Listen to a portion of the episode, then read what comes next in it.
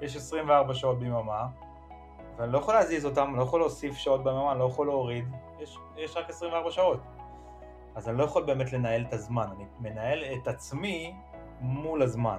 ניהול אנרגיה, כאילו אנחנו בדרך כלל, אנשים שלא מודעים או לא מכירים, חושבים שזה אנרגיה, זה איזשהו משהו שאו שיש לי אותו או שאין לי אותו. וזה לא נכון. אנרגיה היא תמיד נמצאת בתנועה, אחד, שתיים, תמיד אפשר לייצר אותה. כצעד הכי בסיסי, הכי פרקטי, הכי מהיר, הכי קל ליישום, זה האנרגיה הפיזית. זה כאילו הבייס. וכמו שאתה בונה בניין, אתה מתחיל מהיסודות. מה קורה למי שלא מנהל את האנרגיה שלו, הוא בעצם מנוהל על ידי האנרגיה. כלומר, הוא נתון לשליטה חיצונית של מצבי רוח, של ירידות אנרגיה, והדברים האלה פוגעים לו בביצוע. כלומר, בן אדם שלא מנהל את האנרגיה, הוא בדרך כלל מנוהל על ידי הסחות הדעת. תוצאה מההתפתחות הטכנולוגית, והיום לכל בן אדם יש סמארטפון ביד, שזה דבר מדהים, זה כוח עיבוד מאוד מאוד גדול, והיום בלחיצת כפתור אתה יכול להגיע לכל דבר ולכל מידע. מצד שני, זה הביא איתו גם הרבה השפעות שליליות, כמו ממש תופעה חברתית חדשה שנוסדה, פחד חדש שנוסד בעולם, שנקרא פומו, בסדר? פחד מהחמצה. אני רוצה להסביר למה, למה זה נובע בכלל לאנשים האלה שרוצים לעבוד גם וגם וגם והכל ביחד וזה, זה מחוסר סבלנות. אנשים רוצים לראות תוצאות עכשיו, אנשים רוצים, אין להם סבלנות לעשות תכנון ואז ביצוע, אז הם עושים הכל ביחד. הם רוצים לעשות גם וגם וגם באותה משימה. שימוש לא נכון במוח. עידו ואני ישבנו להקליט פרק שכל כולו מוקדש לאנרגיה שלכם. דיברנו על ההבדלים בין ניהול אנרגיה וניהול זמן, על מה זה בכלל ניהול אנרגיה, איך להחזיר לעצמנו את השליטה על האנרגיה שלנו, איזה פעולות אנחנו יכולים לעשות שיחזירו לנו את האנרגיה, ואיך להעביר יום אפקטיבי מבלי לסיים הלשון בחוץ. אז פתיח קצר ומתחילים. ברוכים הבאים לפודקאסט מאה ואחד אחוז שבו נחקור ונגלה מהו האחוז אחד יותר ביום, שאם נעשה אותו התוצאות לטווח הארוך יהיו בלתי רגילות. בכל פרק נדבר ונלמד על השיטות שלי ושל האנשים המצליחים בתחומם, להשיג תוצאות יוצאות דופן, מעשייה מתמדת ובלתי מתפשרת. אני מייקל קריכלי, מנטור לבעלי עסקים, ואני מזמין אתכם לפנות אחד אחוז מהיום שלכם כדי ללמוד משהו חדש. מוכנים? יוצאים לדרך. עידו תייר, מה העניינים? הלאה, מייקל, מה נשמע? בסדר גמור, בסדר גמור. אז עידו, קודם כל, תודה רבה שבאת, ואני, כל שיחה איתך אני יודע שהולך להיות פה תוכן כאילו לא רגיל, ותוכן שבאמת קודם כל יתרום כנראה לי, ואחר כך גם יתרום לשאר לכל המאזינים, ואני רוצה לספר ככה בטעימה עליך מההיכרות שלי איתך. אז אותך הכרתי במקרה כי הגעתי לגדרה, או תקראתי אותך עוד לפני, אבל הגעתי לגדרה וככה היה איזה מאץ' טוב, ואמרת לי בוא אני אראה לך את העיר. אמנם לא הראת לי את העיר, אבל uh, הראת לי דברים אחרים ואולי הרבה הרבה יותר טובים, ואני חייב לספר שבמשך, לדעתי קצת יותר מחצי שנה, היית המאמן המנטלי שלי, ובאמת נתת לי את הכלים שאני פשוט משתמש בהם ביום יום שלי, והכרת אותי לעולם. זאת אומרת, התפתחות אישית בגדול, אני בתחום, אני מכיר את התחום, לומד, קורא כל הזמן, יש לי פה, אתה רואה, ספרייה אדירה של...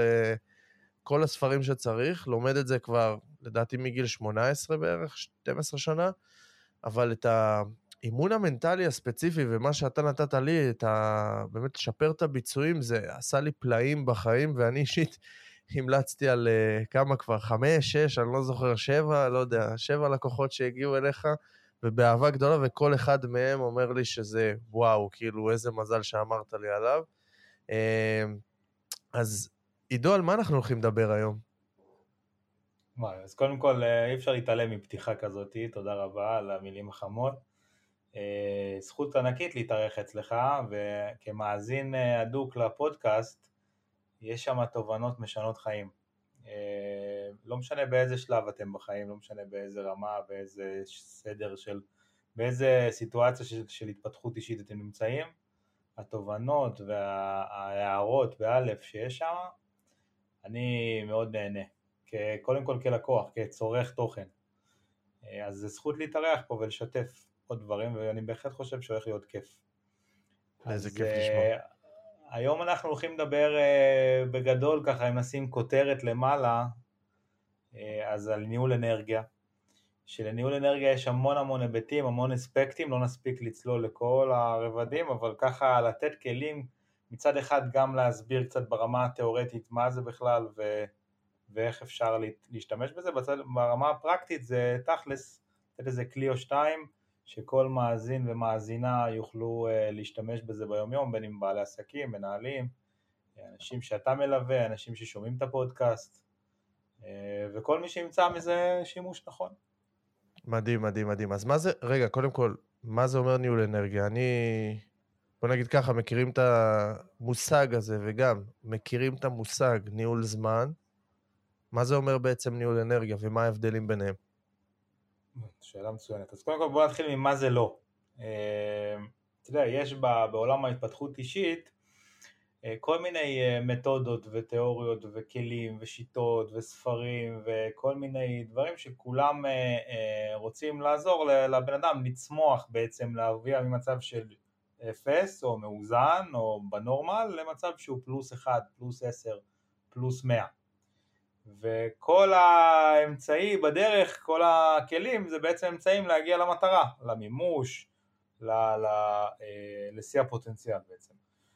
אז אה, הרבה מדברים על ניהול זמן, אבל כמו שאתה יודע, ואתה גם מדבר על זה לא מעט, שאי אפשר לנהל את הזמן, הזמן הוא, הוא עובר, הוא, זה משאב, זה משאב אה, יקר, אם לא היקר ביותר, שהוא כל הזמן מתקדם, אני לא יכול לנהל אותו, יש עשרים וארבע שעות ביממה, ואני לא יכול להזיז אותם, אני לא יכול להוסיף שעות ביממה, אני לא יכול להוריד, יש, יש רק עשרים וארבע שעות, אז אני לא יכול באמת לנהל את הזמן, אני מנהל את עצמי מול הזמן, כלומר, בתוך המרחב של הזמן. בתוך המרחב הזה בדיוק.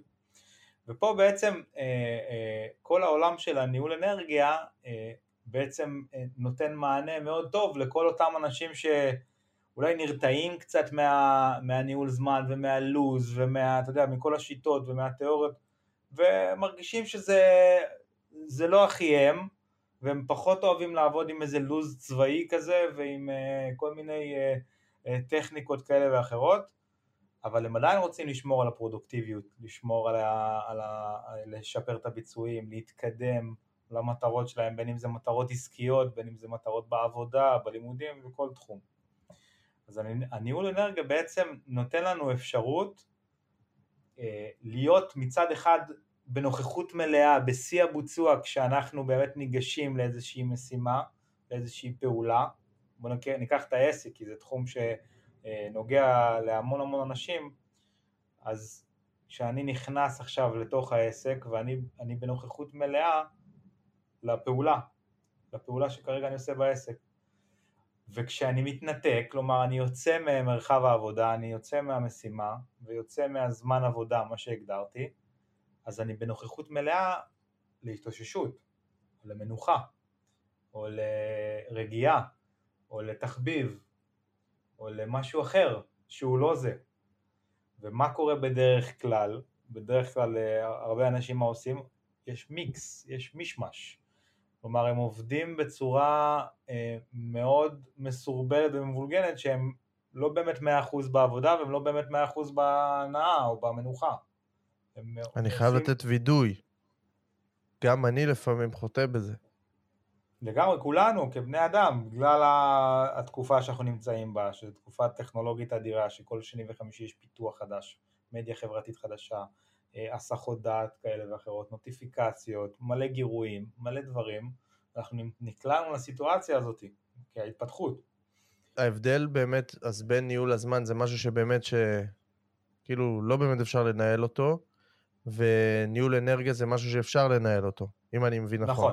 בדיוק, זה בדיוק הפואנטה, שהניהול אנרגיה, אה, כאילו אנחנו בדרך כלל, אנשים שלא מודעים או לא מכירים, חושבים שזה אנרגיה, זה איזשהו משהו שאו שיש לי אותו או שאין לי אותו. כלומר, זה משהו פסיבי, זה, זה כמו גזירת גורל כזאת, זה משהו שתלוי במצבי רוח, וזה לא נכון. אנרגיה היא תמיד נמצאת בתנועה, אחד, שתיים, תמיד אפשר לייצר אותה, זה משהו אקטיבי. זה משהו יזום שאני יכול והוא בשליטה שלי. כלומר, גם אם עכשיו קמתי לצורך העניין ברמת אנרגיה מאוד מאוד נמוכה, אני יכול על ידי מספר פעולות מסוימות להעלות את רמת האנרגיה שלי. אותו דבר, גם כשאני עכשיו בשיא האנרגיה ואני רוצה להתאושש, אז אני יכול בשליטה שלי לנהל את הדבר הזה ולצאת להתאוששות ולהתנתק, לעשות דיסקונקט ממש. יש, יש הבדל שאני תמיד אה, שומע אותו ורואה אותו, שההבדל בין ניהול זמן וניהול אנרגיה, זה שזמן זה משאב שהוא מתקלה, לעומת זאת אנרגיה זה משאב שהוא מתחדש, הוא לא מתקלה אף פעם, לא נגמר לך באמת האנרגיה, אתה הולך לישון, אתה קם, יש לך אנרגיה חדשה, או אתה עושה, לא רק לישון, אתה עושה עוד כל מיני פעולות ש... ש...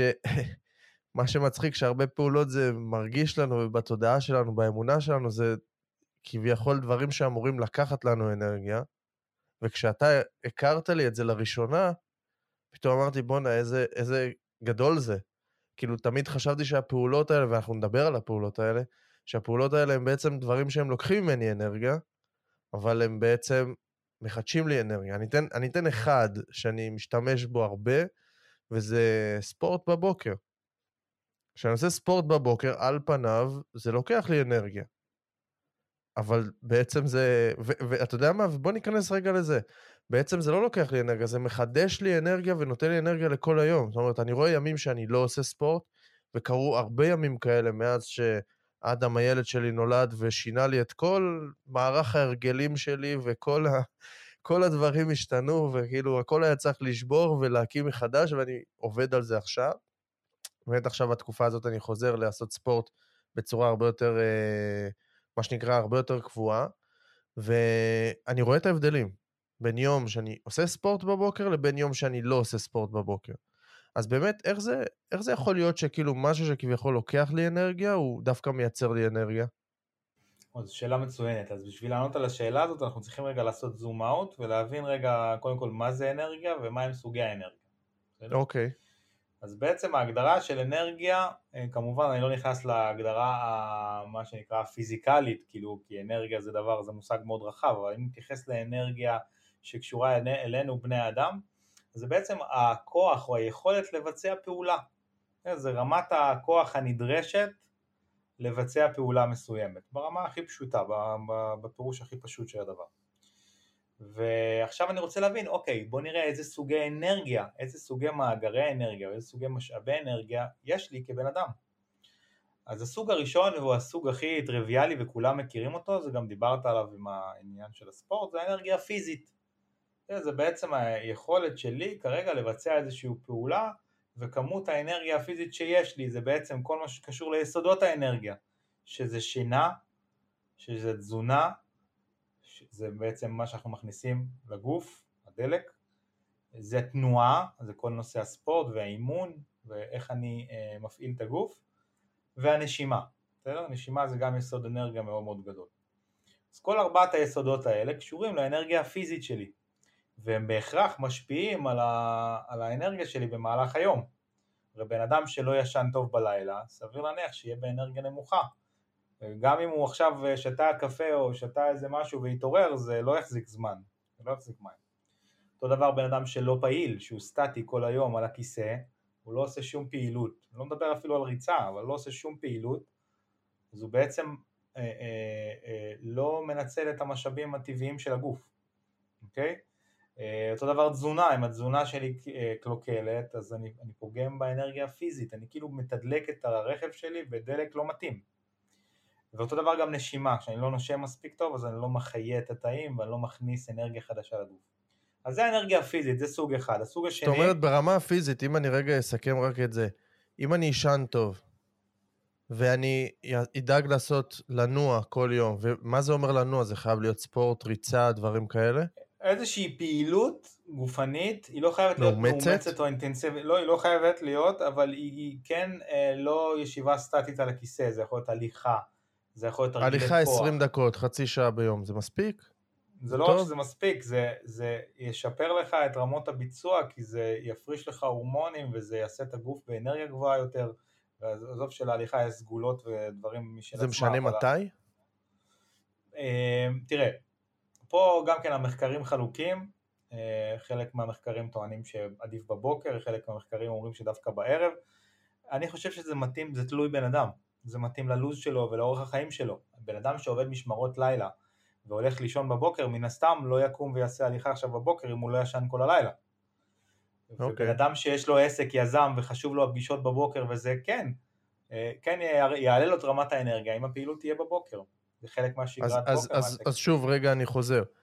אז אם ישנתי טוב, דאגתי לעשות לנוע במהלך היום, באיזושהי צורה, לעשות ספורט או לנוע באיזושהי צורה, דאגתי לאכול אוכל שהוא מזין אותי והוא בריא, ודאגתי גם לנשום טוב, שאני לא בדיוק מבין איך עושים את זה, ואולי אנחנו נדבר על זה.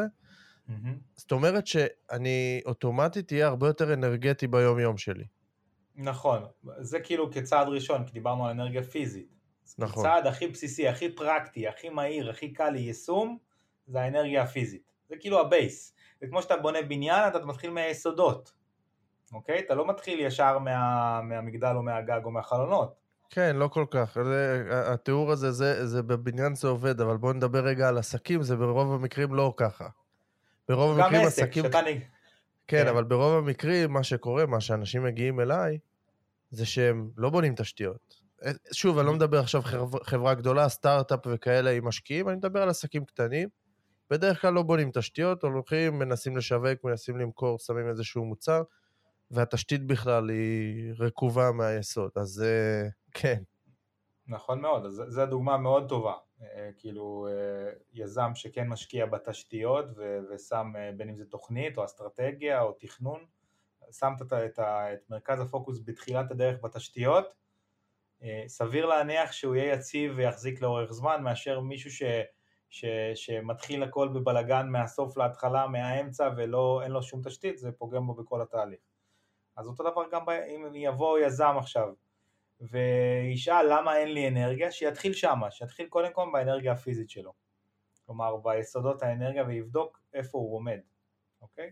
זה אנרגיה ראשונה, בעצם הכי בסיסית. הסוג השני, זה בעצם כל מה שקשור לאנרגיה המנטלית שלנו. בסדר? האנרגיה המנטלית יש לה כמה היבטים. זה איך, מה אני חושב ואיך אני חושב במהלך היום. איזה מחשבות יש לי. איזה דיבור פנימי יש לי. איזה, יש לי חששות, חרדות, פחדים, אוקיי? כל העניין של מיקוד ופוקוס. בסדר? כמה אני עובד במצב שאני בריכוז מלא ובנוכחות מלאה, ואני ממוקד במשהו, או לבין מישהו שעובד בגם וגם וגם וגם וגם, בעת ובעונה אחת. מולטיטאסקינג זה אחד המיתוסים הכי גדולים בהיסטוריה. כאילו במשך שנים מכרו לנו שמישהו מולטיטאסקר, אז הוא טוב, הוא פרודוקטיבי. הוא יכול להספיק הרבה, וזה ממש טוב שהוא עושה גם וגם וגם, אבל זה בולשיט. זה לא נכון. ומאמת את זה, ומי שחקר את הנושא הזה היה פרופסור קל ניופורט, פרופסור מאוד מפורסם מאוניברסיטת ג'ורג'טאון, הוא כתב את הספר Deep Work, הוא מדבר שם המון על אנרגיה מנטלית, בעצם על כל עולם העבודה העמוקה, לעומת עבודה שטוחה, שזה בעצם ה-shallow work, עבודה שטחית, עבודה שטוחה, שאני עושה גם מיילים, גם עונה לוואטסאפים, גם מדבר עם הלקוח, גם שולח מייל, גם כותב, הכל בעת ובעונה אחת, ואז מה קורה? אתה עשרים אחוז פה, עשרה אחוז פה, שלושים אחוז פה, אתה לא באמת נוכח לשום משימה. ההשלכות של זה שאתה לא נהנה ממה שאתה עושה, אתה יורד ברמת האנרגיה בצורה משמעותית. אתה תסיים את היום עם הלשון בחוץ. אוקיי? אתה לא תספיק את המשימות, וגם אם הספקת, אתה לא נהנית מהם, וגם הרגשת מאוד שחוק ומתוסכל, ואין תחושת הנאה הפנימית הזאת שעושים משהו אחד, לאורך זמן. עכשיו, לא מדובר פה על לעשות איזה תשע שעות רצוף, דיפ וורק, מדובר על פרקי זמן קצרים, אוקיי? אה, כמו חוק, כמו שיטת הפומדורו, עם ה-עשרים וחמש חמש, או ארבעים וחמש רבע שעה, אוקיי? ואז אנחנו מייצרים אנרגיה מנטלית, בעצם אנחנו, אנחנו ניכנס, אנחנו ניכנס לזה, כי אני חושב שזה משהו מאוד מאוד חשוב, אבל עוד רגע לפני זה, אני רוצה לשאול אותך, מה קורה לאדם שמנהל נכון את האנרגיה שלו? או שלא מצוין. מה ההשלכות של זה? אז אני דווקא אוהב להתחיל עם, עם, עם מה קורה למי שלא מנהל את האנרגיה שלו, הוא בעצם מנוהל על ידי האנרגיה, כלומר הוא נתון לשליטה חיצונית של מצבי רוח, של ירידות אנרגיה, והדברים האלה פוגעים לו בביצוע. כלומר בן אדם שלא מנהל את האנרגיה הוא בדרך כלל מנוהל על ידי הסחות הדעת, הוא מנוהל על ידי דברים מבחוץ, דברים חיצוניים, הוא מנוהל על ידי הטלפונים, על ידי המדיה החברתית, על ידי פתאום וואטסאפים, הוא מנוהל על ידי זה, ואז רמת האנרגיה שלו, רמת התפקוד, רמת הביצוע, התוצאות, רמת הבהירות. יש תופעה שנקראת עמימות מחשבתית, זה מצב כזה שבו אני כזה overwhelm, אני מוצף כזה. אתה מכיר את זה? נכון. אתה ממש מוצף, אתה מרגיש את זה ברמה של, וואו, אני חייב רגע לנשום. זה מצב שבו אני לא מנהל נכון את האנרגיה. אני עושה הרבה דברים במקביל, אני מאוד מוסך, יש המון הסחות סביבי, אוקיי? אני, אני לא מתאושש נכון, זה מצב שאני בו לא מנהל את האנרגיה, וזה מה שיכול לקרות, זה ההשפעות. עכשיו, בן אדם ששאל, השאלה שלך, שאלת מה יתרום לבן אדם שכן ינהל את האנרגיה, ובהמשך גם נגיד איך לנהל את זה נכון, אז בן אדם שכן ינהל את האנרגיה, ירגיש הרבה יותר שליטה, ירגיש הרבה יותר מודעות, ירגיש הרבה יותר בפוקוס, באיזון, וירגיש יותר יציב, ירגיש יותר הנאה פנימית. אתה מכיר את זה שלפעמים אתה עושה משימה ואתה בתחושת הנאה פנימית כזאת, שאתה אומר וואו, בוא נראה איך עבר הזמן, ממש נהניתי מהמשימה, או שאתה בהרצאה טובה ואתה בפלואו, נכון? או שאתה מכין איזושהי מצגת ואתה ממש נהנה מזה, אז אתה לא שם לב שהזמן עובר, זה תחושת פלואו, זה תחושת זרימה. יש לי גם על זה משהו ש... שזה קרה לי אתמול, ובדיוק רציתי להתייעץ איתך על זה, אבל לפני זה, משהו שחשוב לי להגיד על הוואטסאפ, ואיזושהי תובנה שעלתה לי, שאני רוצה שאתם המאזינים תחשבו עליה. הוואטסאפ וכל מי ששולח לנו הודעות, זה פשוט אנשים שרוצים את הזמן שלנו בשביל עצמם, בסופו של דבר, נכון? לגמרי. הרי מישהו ששולח לי הודעה, הוא כנראה רוצה ממני משהו, לא משנה, זה יכול להיות גם אמא שלי, כן? שהיא רוצה לדבר איתי, זה לא, לא עכשיו איזה כוונת זדון. אבל כששולחים לי וואטסאפ, ואני תגובתי לוואטסאפ, זה אומר שמישהו שולט בזמן שלי, מישהו שולט באנרגיה שלי. לעומת, משהו שאנחנו יודעים, ועבדתי איתך על זה הרבה, זאת אומרת, לשים לי חלונות זמניים למענה לוואטסאפים, או למענה ללקוחות, או למענה ל... לא משנה מה. אז, אז דיברנו באמת על... מה קורה כאילו לאדם שמנהל נכון את הזמן שלו, ויש לי פה איזושהי שאלה על, דווקא על אנשים שלא מנהלים את האנרגיה שלהם, האם יש קשר בין אנשים שלא מנהלים את האנרגיה שלהם לסטרס בחיים? בוודאי, בסוף, שאלה מצוינת, הסטרס, הלחץ, אוקיי, הוא, הוא, הוא גם כן עניין של ניהול, הוא גם כן דורש ניהול. למה? קודם כל בוא נגדיר מה זה, מה זה סטרס, מה זה לחץ. כן? לחץ בעצם ביסוד, במהות שלו, בקונספט שלו, הוא בעצם מנגנון הגנה של הגוף. אם תסתכל על האדם הקדמון שהיה חי במערות, והיה לו נמר או אריה או איזה דוב מחוץ למערה, בוא נגיד ולא היה לו לחץ, לא היה את המנגנון הגנה הזה, אז הוא היה יוצא והנמר היה אוכל אותו, כי בעצם הוא לא היה ערוך להתמודד עם האתגר או עם האיום, אוקיי? הוא היה הולך בנונשלנטיות, בשעננות, ונטרף. אז בעצם זה, זה, זה, זה משהו חיוני לגוף, זה בסך הכל מנגנון הגנה, שמכין את מערכות הגוף להתמודד עם האיום, אוקיי? זה בא ככה ביסוד של מה זה לחץ. עכשיו, במשך שנים המדע חקר את הלחץ, ו- והבין ש... ו- וכאילו כתב מחקרים שלחץ זה דבר שלילי, כלומר אסור להיות בלחץ, לחץ זה דבר מזיק, לחץ זה דבר לא טוב לגוף האדם, ויש לו השפעות פיזיולוגיות ומחלות מתפתחות מלחץ, ובביתים מסוימים הם צדקו. יחד עם זאת יצא מחקר לפני uh, כמה שנים, של פרופסור נכון עם קלי מקוניגל, היא שברה את המיתוס הזה ואמרה חבר'ה, מחקר שאני ערכתי, והוא נפרס על פני כמה שנים טובות, בעצם הבינו שמה שמש, מה שמזיק בכל נושא הלחץ, זה לא הלחץ כשלעצמו, כי זה מנגנון הגנה, אלא התפיסה שלי אל מול הלחץ, אל מה זה לחץ, או איך אני תופס את הלחץ, איך אני מגיב ללחץ, איך אני מפרש את הלחץ, זה הרבה יותר מזיק ומשפיע מאשר הלחץ כשלעצמו. ואני אתן דוגמה, הכניסו אנשים לממש שתי קבוצות מיקוד, קבוצה ראשונה נתנו להם איזשהו משהו שמעורר, מעלה את רמת העוררות, מכניס אותם ללחץ בעצם, וקבוצה שנייה גם כן נתנו להם את אותו דבר בדיוק, אבל הסבירו להם את ממש את המשמעות הפיזיולוגית, והסבירו להם מה קורה לגוף בזמן לחץ, ומה מה היתרונות של הדבר הזה, ומה זה, וכשהם הבינו את זה, את המשמעות של הלחץ, הם הבינו את הקונספט הזה שנקרא לחץ, הם הבינו שלחץ כשלעצמו לא מזיק, מדדו להם את כל הפרמטרים הפיזיולוגיים, החל מלחץ דם וכל מיני בדיקות פיזיולוגיות והכל, שום שינוי, שום השפעה. לעומת הקבוצה השנייה שלא ידעה, לא הייתה במודעות, והם תפסו לחץ כאיום, השפעות פיזיולוגיות, מחלות התפתחו, ממש עשו צילומים, ראו ורידים שמשתנים, ועורקים שמשתנים כתוצאה מתגובה של לחץ. והמחקר הזה ניפץ המון מינטוסים בקהילה המדעית. האמת שזו הרצאה, הרצאה מטורפת. ראיתי את זה, אני גם הייתי בשוק, כי גם אני חשבתי ככה, ראיתי את זה והייתי בשוק, כאילו מה שראיתי, הראו שאנשים העריכו חיים, רק בגלל שהיו מודעים לזה שלחץ זה דבר נורמלי, בדיוק. ממש העריכו חיים משמעותית, לעומת כאלה שחיים שלהם התקצרו, כי הם היו לחוצים, והם כל הזמן חשבו שזה לא טוב.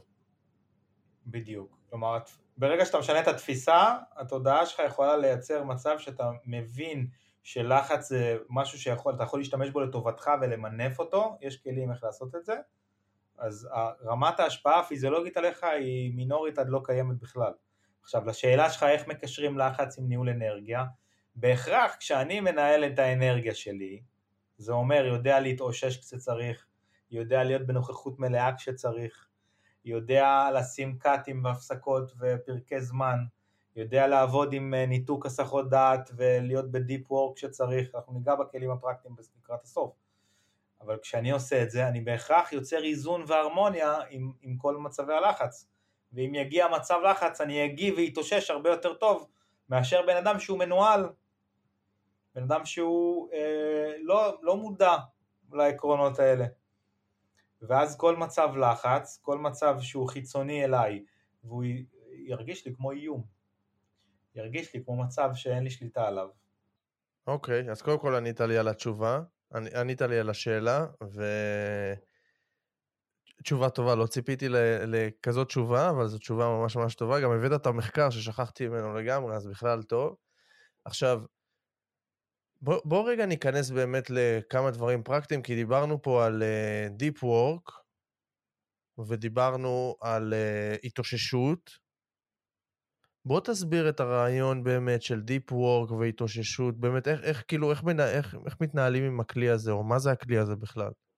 מעולה, אז בואו נבין קודם כל למה הוא נועד בכלל. אז כתוצאה, דיברנו בתחילת הסשן, שבעצם... תוצאה מההתפתחות הטכנולוגית, והיום לכל בן אדם יש סמארטפון ביד, שזה דבר מדהים, זה כוח עיבוד מאוד מאוד גדול, והיום בלחיצת כפתור אתה יכול להגיע לכל דבר ולכל מידע. מצד שני זה הביא איתו גם הרבה השפעות שליליות, כמו ממש תופעה חברתית חדשה שנוסדה, פחד חדש שנוסד בעולם, שנקרא פומו, בסדר? פחד מהחמצה. אז התופעה הזאת גרמה לאנשים כל הזמן להיות באיזה state of mind של מצב תגובה, אוקיי? של מצב responsive כזה, אני חייב להגיב, כמו שאמרת, אם מישהו עכשיו שולח לי הודעה, אני חייב להגיב אליו, אני חייב לענות לו, בין אם זה לקוח, בין אם זה איש משפ...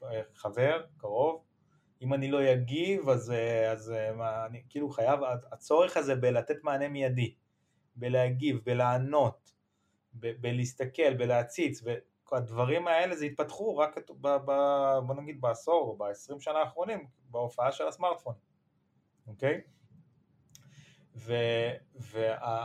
וכתוצאה מזה יצא שיום העבודה, יום עבודה נגיד נורמטיבי, נורמלי, נגיד זה תשע עד חמש, אני אקח איתך זה, אז היום עבודה הוא מלבד האתגרים והעומסים שיש בכל עסק או בכל החברה או בכל ארגון, פתאום נוספו עוד אתגרים חיצוניים של הסחות דעת, של נוטיפיקציות, של צלצולים, של מיילים, של וואטסאפים, של מדיה חברתית, של המון המון המון גירויים, שמה קורה לקשב של הבן אדם?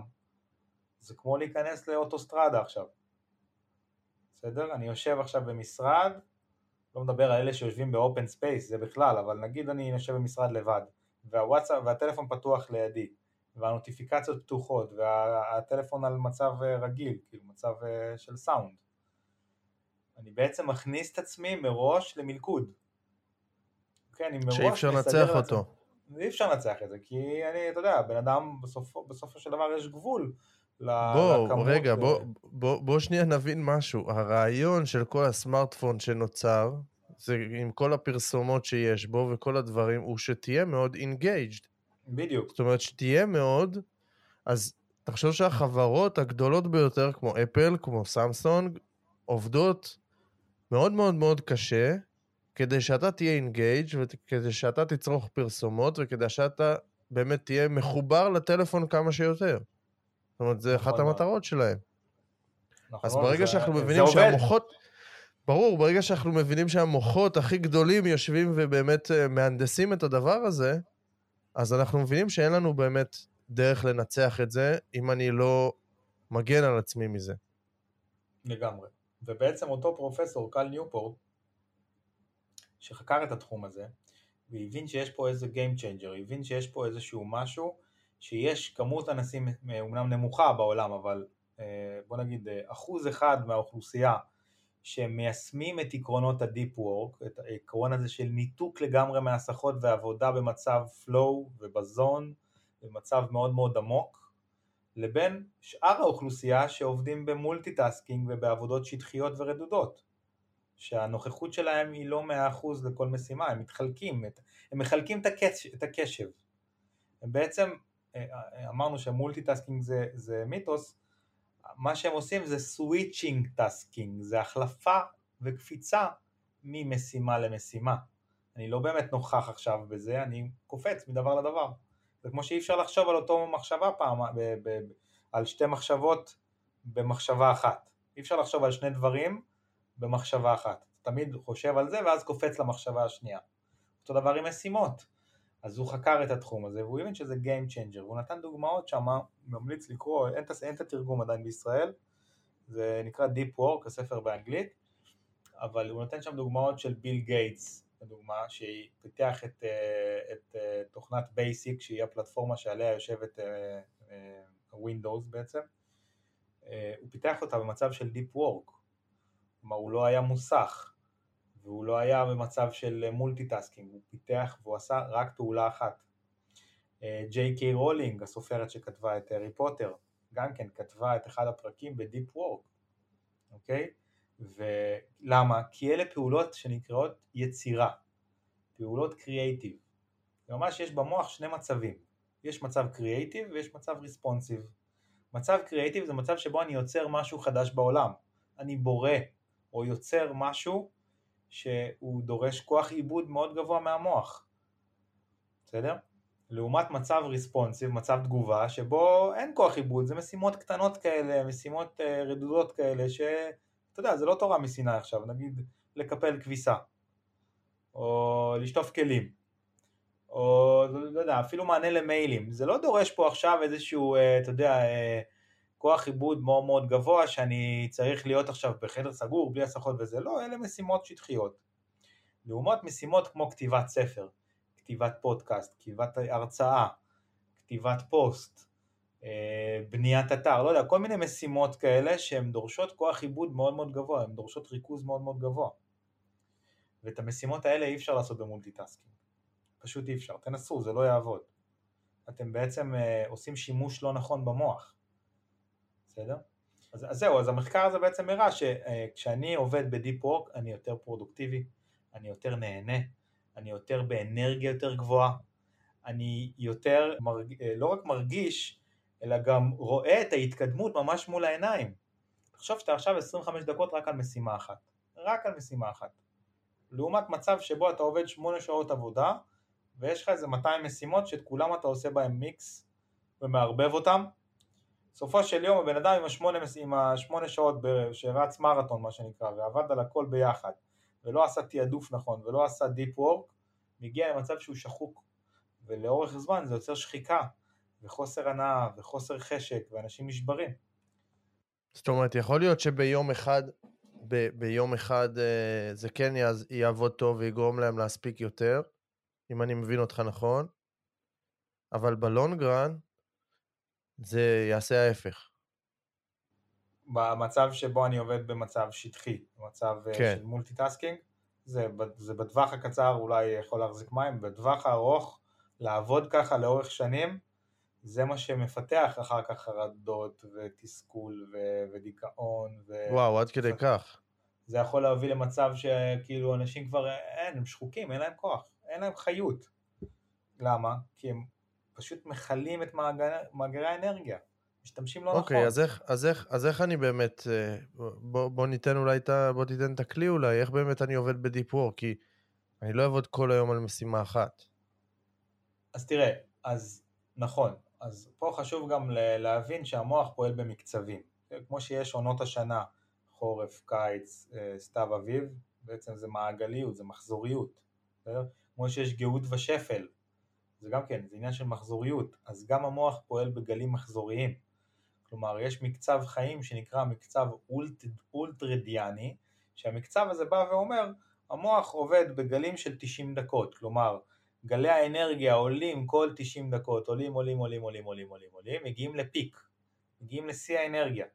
אחרי תשעים דקות, מה שקורה, האנרגיה מתחילה לצנוח. תרצה או לא תרצה, זה ככה, זה המוח, בסדר? זה גלי האנרגיה, זה המקצב חיים. אחרי תשעים דקות מתחיל ירידת אנרגיה. ולכן, דרך אגב, זה הסיבה למה באקדמיה לומדים ב-ארבעים וחמש דקות, ארבעים וחמש דקות, או תשעים דקות, ואז הפסקה, בדיוק בגלל המקצב חיים הזה, אוקיי? זה הסיבה למה אני רוצה לסדר את יום העבודה שלי בצורה כזאת שההפסקות שלי הם, הם לא אחרי שלוש ארבע שעות שאני עם הלשון בחוץ, לא. עבדתי שעה, שעתיים גג, אני יוצא להפסקה, אני יוצא להתאוששות. בסדר? עכשיו, הפסקה זה לא סמארטפון, וואטסאפים, פייסבוק ואינסטגרם. זה מחלה אנרגיה, זה מנקז אנרגיה. הפסקה זה הליכה, שיחה טובה עם בן אדם, אכילה, נשימות, כל מה שאתם אוהבים לעשות, קריאת ספר, זה יכול להיות התאוששות. אז בעצם הכלי הפרקטי פה שמסכם את כל התיאוריה הזאת של דיפ וורק ושל ניהול אנרגיה, זה לעבוד בספרינטים, לעבוד במקצבי זמן קצרים, בחלונות זמן קצרים, אוקיי? ולא במרתון, לא לרוץ עכשיו שמונה שעות ברצף, או ארבע שעות, ארבע שעות. איפה אני מכניס באמת את המענה ללקוחות, את המיילים, את הוואטסאפים, את ה... איפה, כי אתה אומר לא לעשות את זה בהפסקה, אז איפה כן? נכון, אז מה שכן, לתת לזה את הנוכחות המלאה, בעצם לעבוד לפי, זה נקרא time blocks, בסדר? אתה מכיר את המונח הזה מניהול הזמן והפרודקטיביות, כאילו לעבוד עם חלונות זמן. כלומר, במקום לכתוב לוז כזה צבאי, אני רואה הרבה אנשים באים אליי, ועם לוז כזה מאוד נוקשה, שמאוד קשה לעמוד בו. מי שעד שעה אני בזה, מי שעד שעה אני בזה, אבל אתה יודע, אתה מכיר את החיים, יש בלטמים, יש שינויים, איפה, כאילו איך אתה יכול לחיות עם לוז כזה, לא גמיש. אז אני מציע להפוך את זה לזמני, לחלונות זמן, כלומר לעשות, אני כרגע בזמן מענה ללקוחות, משעה ארבע אחר הצהריים עד השעה שש בערב, או משעה אחת בצהריים עד השעה שלוש בצהריים, זה זמן שבו אני מראש עם טלפון פתוח, עם וואטסאפ פתוח, ואני נותן מענה לכל השאלות. שוב, אם יש משהו חריג, ומישהו עכשיו בקרייסס, והוא בחיים, מציל חיים, אז זה לא מתאים לו מן הסתם, אבל אם בעל עסק שנותן שירות, והוא נותן מראש חלונות זמן, ונותן לו את זה, אז, אז מראש הוא יותר פנוי, גם יותר כיף. גם יותר כיף לאותו בעל, אה, הלקוח שפונה אליך, והוא מקבל נוכחות מלאה, ואתה לא עונה לו בין לבין. זאת אומרת שגם אם אני, אם אני שם את זה בחלון, נגיד אחד עד שלוש, ותכלס, אתה יודע, לא כולם, לא תמיד יש לקוחות שמדברים איתך, באותו יום, קורה, אז בזמן הזה ששמתי, אז אם אין לי, אני עדיין משאיר את הטלפון פתוח, ועושה משימות שטחיות בזמן הזה, כמו שאתה אומר. בדיוק, שוב, אפשר כזה הרבה ורסות, אתה תמיד אוהב לקחת את זה, ולעשות הרבה דברים יצירתיים במקביל, כל אחד זה. יכול להיות שאתה אמרת ללקוח מראש, אתה יכול לשלוח לי הודעות והכל, אני, הזמן תגובה שלי, הזמן מענה שלי להודעות, זה בין שעה עד שעה. או אפילו לתת שניים, שני אזורי זמן, או שלושה אזורי זמן. כלומר, בוקר, צהריים וערב, אוקיי? של ארבעים וחמש דקות עד שעה. עכשיו, בהתחלה זה לא קל, כי אנחנו לא רגילים לזה. זה לא קל להטמיע את זה על ההתחלה, זה כאילו נכון בתיאוריה, אבל בפרקטיקה פתאום אנשים שולחים הודעות, אתה רוצה לענות להם, מכורך הפומו הזה. אבל ככל שאתה תפעיל את הדבר הזה, אתה תיצור הפרדה בין הבית לעבודה, אתה תיצור איזון והרמוניה בין הנוכחות מלאה בעסק לבין נוכחות מלאה כשאתה עם המשפחה, עם הילדים, עם האישה, עכשיו אתה בא עד שיש לך זמן עם האישה, עם הבת זוג, או עם הילדים, ואתה ככה עונה ללקוחות באמצע, זה גם לא טוב ללקוח, כי הוא לא מקבל נוכחות מלאה, זה לא טוב בשבילך, כי אתה מחלה את האנרגיה ולא נהנה, וזה לא טוב לילדים שלך, הם רואים את אבא כל היום מוסך, כל היום בטלפון, בלחץ, זה מה שמחבר את הניהול אנרגיה עם הלחץ בעצם, אוקיי? וכשאני שם גבולות, אני שם גבולות, אני מותח גבולות, ואני שם ממש ביומן, זמן תגובה, זה זמן שירות הלקוחות. הרי איך בחברה כמו חברה גדולה שנותנת שירות, יש חלונות זמן, אצלהם זה, יש הרבה אנשי שירות, אז יש חלון זמן גדול, אבל יש חלון זמן. אם תשלח הודעה ב-אחת עשרה בלילה לחברה גדולה, הם יקנו לך איזה צ'אטבוט שאומר לך, שעות הפעילות הם בין תשע לשלוש, בבקשה תמתין עד שתקבל מענה, בסדר?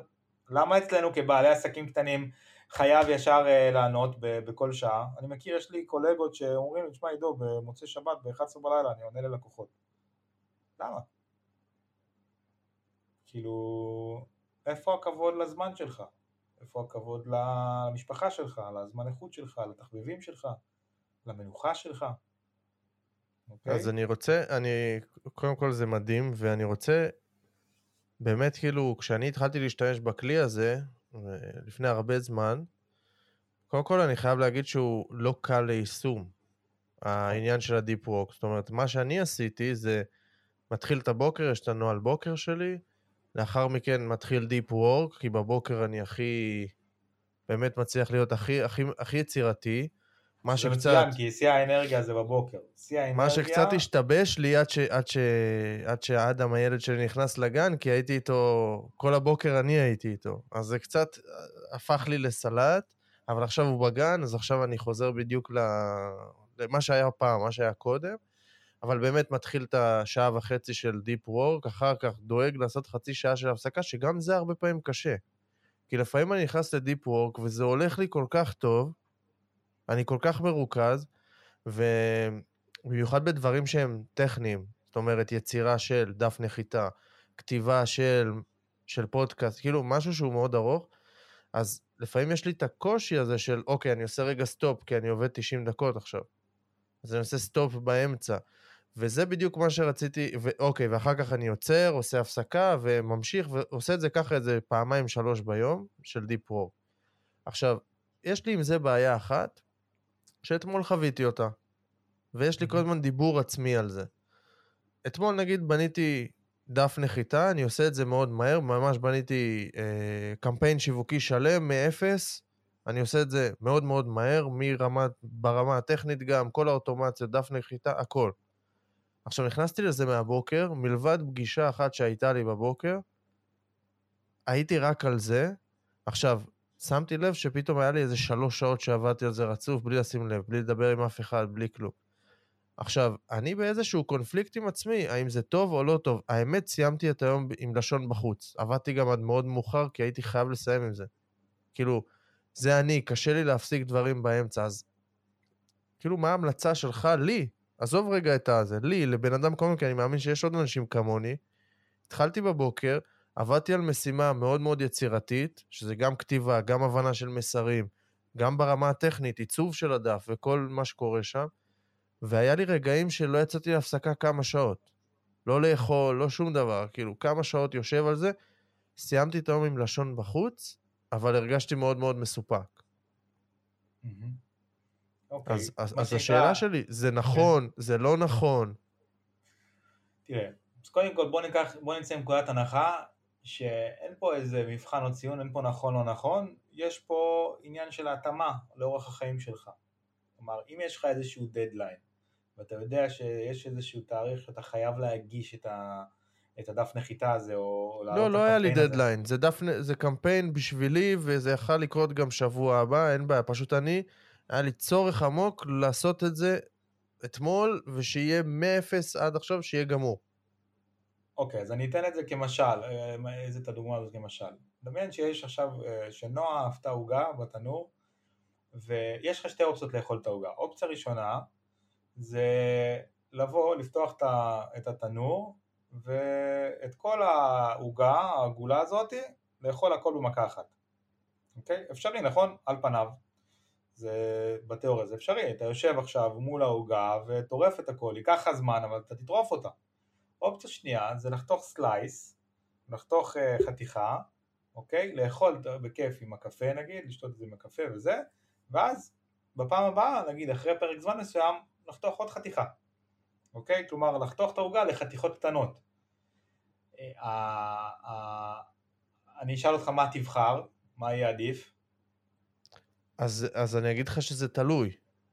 כי okay. משימה כזאת, אני אגיד לך, אוקיי, אני אגיד לך איפה זה יושב, ו- ו- ובוא ננסה ביחד לפתור את הדבר הזה ולהבין, כי אני אישית עדיין לא מבין מה יותר נכון, אני לא מבין בטווח הארוך, אם אני אעשה את ההפסקות האלה, אם בסוף אני יוציא תוצאה טובה יותר, מהירה יותר, או כל דבר אחר, כי הרעיון הוא שאני מתחיל להגיד עבודה טכנית כזאת, שהיא טכנית ויצירתית, זאת אומרת, זה גם היצירה והחשיבה על המסרים השיווקיים והכל, וגם העבודה ממש על הקוד של הדף נחיתה וכל מה שזה.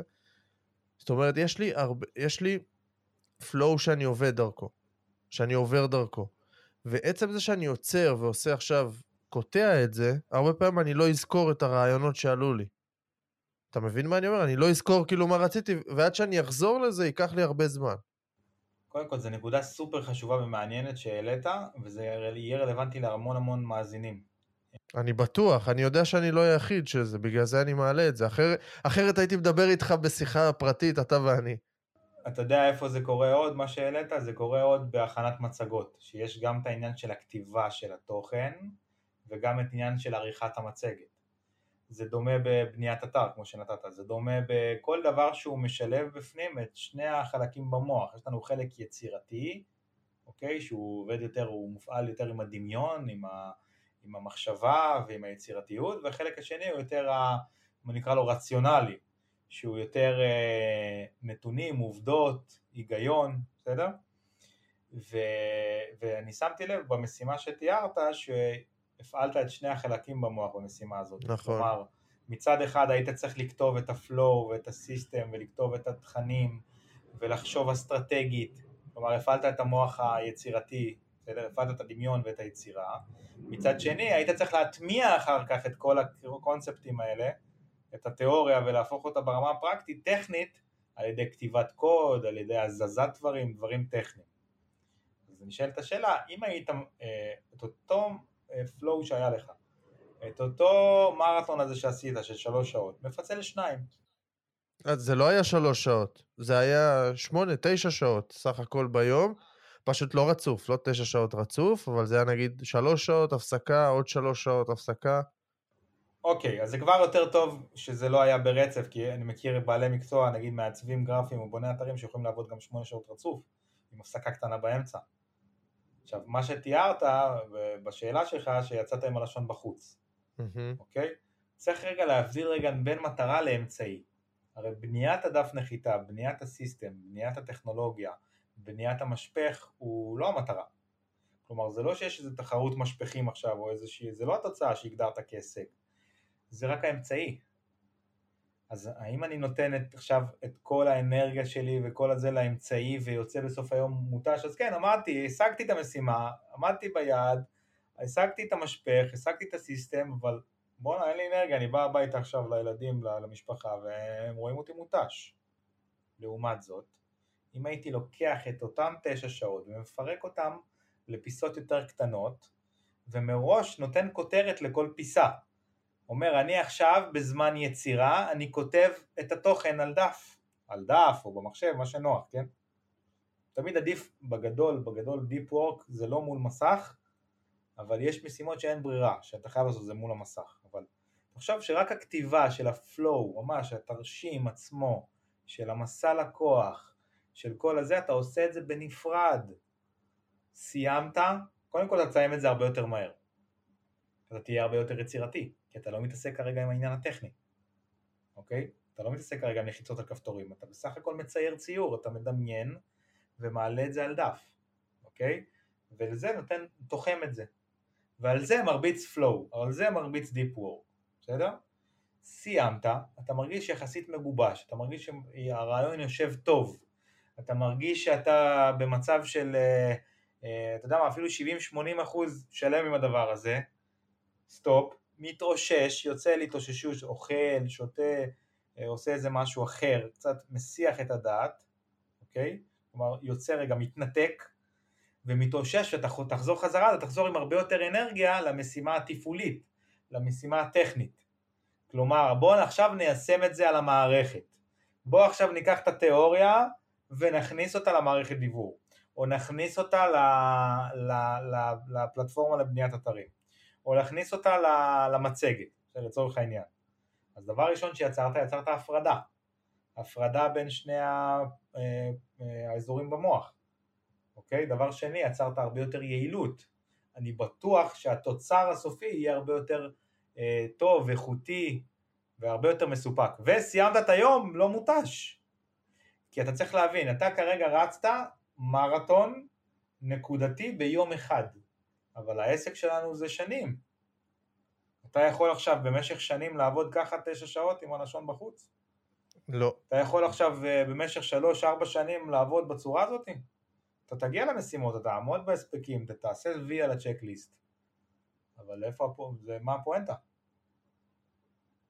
הלקוח יפגוש אותך פחות אנרגטי, הלקוח יפגוש אותך פחות עם חיות, פחות עם אנרגיה. אז, אז קודם כל אני איטלי, ותודה על זה, ומה אני, מה אני לוקח מזה? קודם כל לא חשבתי על זה בכלל, לשילוב של מה שנקרא הדבר הטכני, שזה צד אחד במוח, והדבר היצירתי, ומה שאני אעשה עכשיו זה פשוט יפריד ביניהם. בדיוק, הפרד, הפרד, כמו שהפרדת רשויות, בוא נפריד רגע את ה... גם כשאני בונה את הלוז, אני מפריד בין משימות שטחיות למשימות עמוקות. אם אתה צריך לכתוב עכשיו תוכן, אז זה דיפ לא, וורק, שניהם, אז אתה נותן לנו.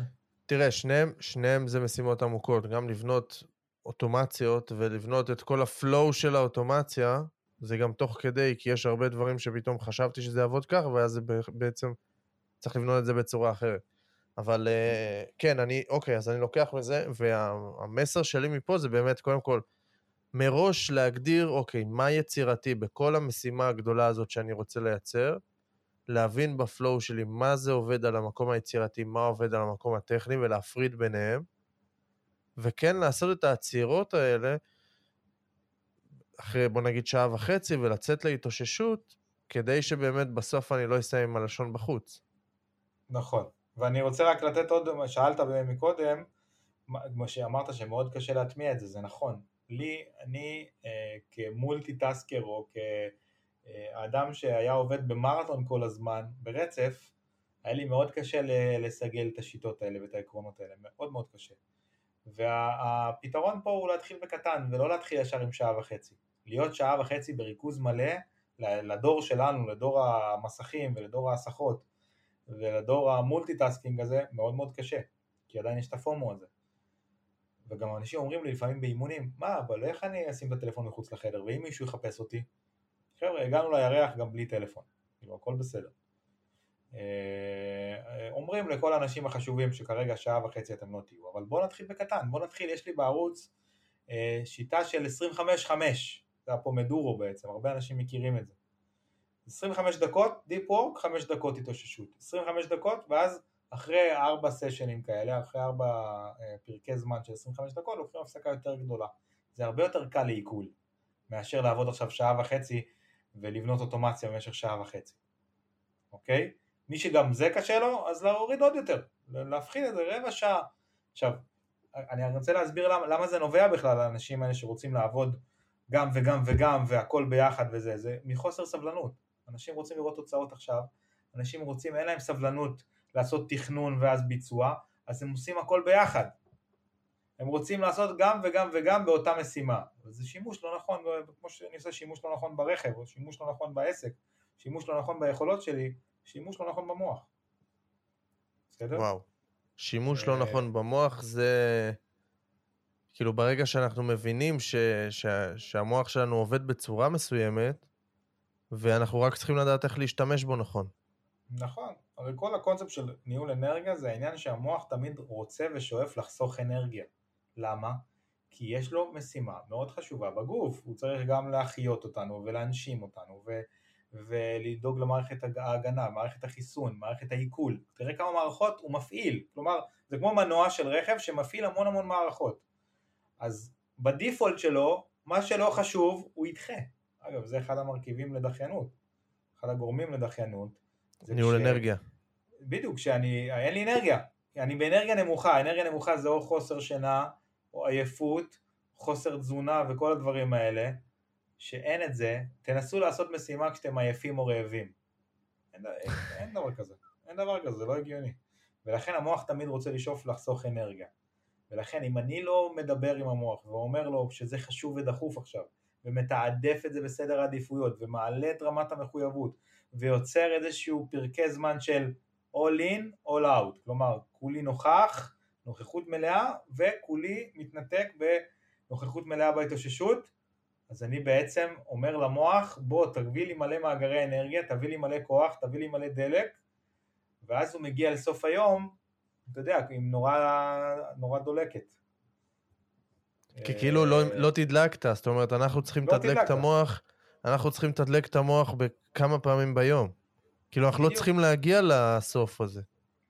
בדיוק, ואתה יכול לראות את זה בספורטאי עילית, שחקנים ברמות הכי גבוהות, מנכ"לים ברמות הכי גבוהות, אנשים שהם ביצועיסטים ברמות גבוהות, הם, הם לא פועלים כמו כל האנשים, במרתון ובתשע שעות רצוף ובאיזה, הם לא, הם עושים המון המון ספרינטים, המון המון אה, אה, מנוחה והתאוששות, בסדר? פרקי זמן שהם עובדים, פרקי זמן שהם מתאוששים, ככה הם, הם מצליחים לנהל את האנרגיה בצורה נמוכה, אה, נכונה, והדבר, אה, אולי אחד הטיפים, שאני כאילו ממש אוהב ומתחבר אליהם, זה צום דיגיטלי. זה מצב שבו, תחשוב על זה, אנחנו עשרים וארבע שבע עם הסמארטפון, עשרים וארבע שבע עם הטלוויזיה, עם המחשב, עם המחשב, עשרים וארבע שבע מול מסכים. מתי פעם אחרונה עצרנו ועשינו הפסקה? מתי פעם אחרונה עצרנו ולא היינו מול מסך? זה לא קורה. תראה, לשומרי שבת, שומרי שבת בינינו, זה טבעי. לגמרי. אבל לא רק, גם מי שלא שומר שבת, אז שיקבע יום אחד בשבוע, אפילו חצי יום בשבוע, שהוא מתנתק מהמסך, אתם לא מבינים כמה אנרגיה תחזור, איזה בהירות אתם תקבלו, איזה מוטיבציה, איזה, איזה, זה דבר ענק. תראה, משהו שלקחתי, משהו שלקחתי ומי שגם זה קשה לו, זה להתחיל את הבוקר, להתחיל את הבוקר באמת בשעה, שעה וחצי, אחרי שעשיתי את הנועל בוקר שלי ואכלתי והכל, אבל שעה שאני לא עם הטלפון. זאת אומרת, לא עונה להודעות, לא, לא לאף אחד, ואז כאילו שעה מתוך העבודה שלי בתחילת היום, שהיא בעצם יכולה להיות מאוד מאוד מאוד יצירתית. לגמרי. זה, זה מצב מצוין. זה סוג של צום דיגיטלי, זה צום דיגיטלי במהלך היום. אז יש, יש צום דיגיטלי יומי, מתי אני מתנתק במהלך היום, ויש צום דיגיטלי שבועי נגיד, במהלך השבוע, יום אחד בשבוע, ויש צום דיגיטלי חודשי נגיד, במהלך החודש, לקחת פסק זמן מהמסכים ולהתאושש. אתה יודע, יש תופעות כאלה פיזיולוגיות, שמרוב מסכים אנחנו נושמים פחות, קצב הדופק שלנו יותר נמוך, ואנחנו, וזה פוגע בבריאות. חד משמעית, גם מסך גדול, מסך קטן, לא משנה איזה מסך, טלוויזיה, מחשב, טאבלט או סמארטפון, הוא יכול, יש לו השפעות ב-long run, בטווח הארוך, השפעות לא טובות על הגוף, ולכן אני חייב לנהל את האנרגיה. אז נראינו, נראה לי הגענו לזמן שאנחנו צריכים ללכת להתאוששות, לגמרי. אחרי פחות, פחות או יותר שעה של, של פרק, אנחנו צריכים לצאת ולהתאושש ממה שהיה פה, כי היה פה באמת אה, תכנים טובים. אני אישית יצאתי עם משהו אחד שהוא, שלי היה הכי חשוב, זה באמת ההבנה הזאת, ושאני לא הצלחתי ליישם עד עכשיו, של מה אני עושה כשאני עושה משהו שאני מאוד אוהב, ואני בדיפ וורק כל היום בערך עליו, אבל ארוך מדי, ואז אני מסיים הלשון בחוץ, זה נכון לי, לא נכון לי, אז uh, קיבלתי את התובנה שלי, ולכם, קהל המאזינים, באמת אני מקווה שקיבלתם את התובנות שלכם מעידו, כי... ותתחילו לנהל באמת אנרגיה, תתחילו לנהל באמת האנרגיה שלכם, Uh, הספקנו לתת פה כמה כלים, אבל אני חושב שהרבה פעמים עדיף האיכות פה בעניין הזה ולא הכמות, ואני זוכר שבאחד האימונים הראשונים שלנו ביחד, עידו, נתת לי כל כך הרבה תרגילים וכלים, אמרתי לך, עידו, זה, זה קצת מציף אותי. אני מעדיף נכון. כאילו שנתמקד על כלי אחד ונעשה אותו ממש ממש טוב, ואחר כך נעבור לבא. אז קיבלתם פה מעט כלים, ואני בדגש על המעט, וזה אולי הדבר הטוב, אבל קיבלתם פה כלים באמת איכותיים, איכותיים לעבוד איתם, אז אני מקווה שבאמת, וזאת התקווה שלי, שלפחות אחד מכם, לפחות אחד מכם, ואז עשינו את שלנו עידו בפרק, אחד מכם ייקח מפה משהו, ואחד מכם באמת יעשה, ישנה באמת את הצורה, את הדרך שהוא עובד, ואת הדרך חיים שלו אפילו, כן, אני לוקח את זה כדרך חיים שונה, ובאמת זה ישפר לו את, בסופו של דבר זה, אנחנו מדברים לבעלי עסקים, אבל זה משפר את כל האספקטים בחיים, חד משמעית, זה לא משנה באיזה תחום, אז, אה, דבר אחרון ששכחתי, כן, דבר אחרון ששכחתי, חברים, שתפו את הפרק, אנחנו מהפרק הקודם כבר יש קפיצה מאוד מאוד יפה למאזינים של הפודקאסט, ואני מקבל מכם הודעות כבר, אנחנו עדיין בתחילת הדרך ורוצים להגיע לכמה שיותר אנשים באמת שקבלו את התוכן, ה... ש... שאני קורא לזה באמת התוכן הכי טוב שלי בחינם, כאילו זה, זה, זה, זה מה שאני עושה, מה שאני מדבר עם לקוחות, ואני מנסה לתת לכם כמה שיותר ממה שאני יכול, מהידע שלי, מהידע של אנשים שיבואו ובאים להתארח פה, אז שתפו את זה, אם זה בסטורי שלכם, אם זה שתפו את זה לאנשים שאתם חושבים שזה יעזור להם, לי זה באמת יעשה... זה באמת כאילו יעזור לי לקדש את המטרה שלי פה, זה שהערך פה יגיע לכמה שיותר אנשים, ובאמת יעזור לכמה שיותר אנשים. עידו, אז אני רוצה להגיד לך, ממש ממש תודה על הזמן שלך, ואני יודע שאתה צריך ללכת לקחת את הילד שלך, אז הנה עמדנו בזמנים, וממש ממש תודה שוב. תודה לך, תודה לך על הזכות, ומאוד נהניתי, אני חושב שזה פרק שעם המון תובנות, אני, הטיפ האחרון שלי ככה בזה, זה פשוט לנסות, כי אני גם הייתי סקפטי מאוד בהתחלה, ואמרתי, אה, כל הניהול אנרגיה הזה וכל הזה, תן לי לעבוד, וברגע שניסיתי, טעמתי, זה כבר היה ברמת ידיעה, הרגשתי עליי את השיפור, הרגשתי על עצמי, וגם המתאמנים שלי גם אומרים אותו דבר, הם בהתחלה מתנגדים, אומרים, הם לא מבינים את הקונספט, וברגע שהם פעם אחת עושים פה מדורו אחד, או פעם אחת עושים דיפ וורק אחד, או ספרינט אחד, עובדים בעבודה עמוקה אחת, על משימה אחת, בלי הסחות, אומרים לי, דוד שמה, זה שינה לי את החיים. אז רק תנסו את זה, ו... לגמרי, אני אחד מהעדים, אני אחד מהעדים על זה. רק דבר אחרון, עידו, איך מגיעים אליך, מי שרוצה לדבר איתך, מי שרוצה להתייעץ? אז באהבה, אני נמצא גם בקהילת האופטימליסטים בפייסבוק, בגוגל, הרשמו עידו תייר, אתם תרגיעו גם לערוץ היוטיוב, יש שם הרבה כלים בניהול זמן, ניהול אנרגיה, ניהול לחץ, הרבה דברים שדיברנו עליהם במהלך הפרק פה. ואני אשמח לענות על שאלות או לעזור לכל מי שיפנה. תודה, תודה, תודה רבה. אז יאללה, ביי לכם. ביי ביי, להתראות.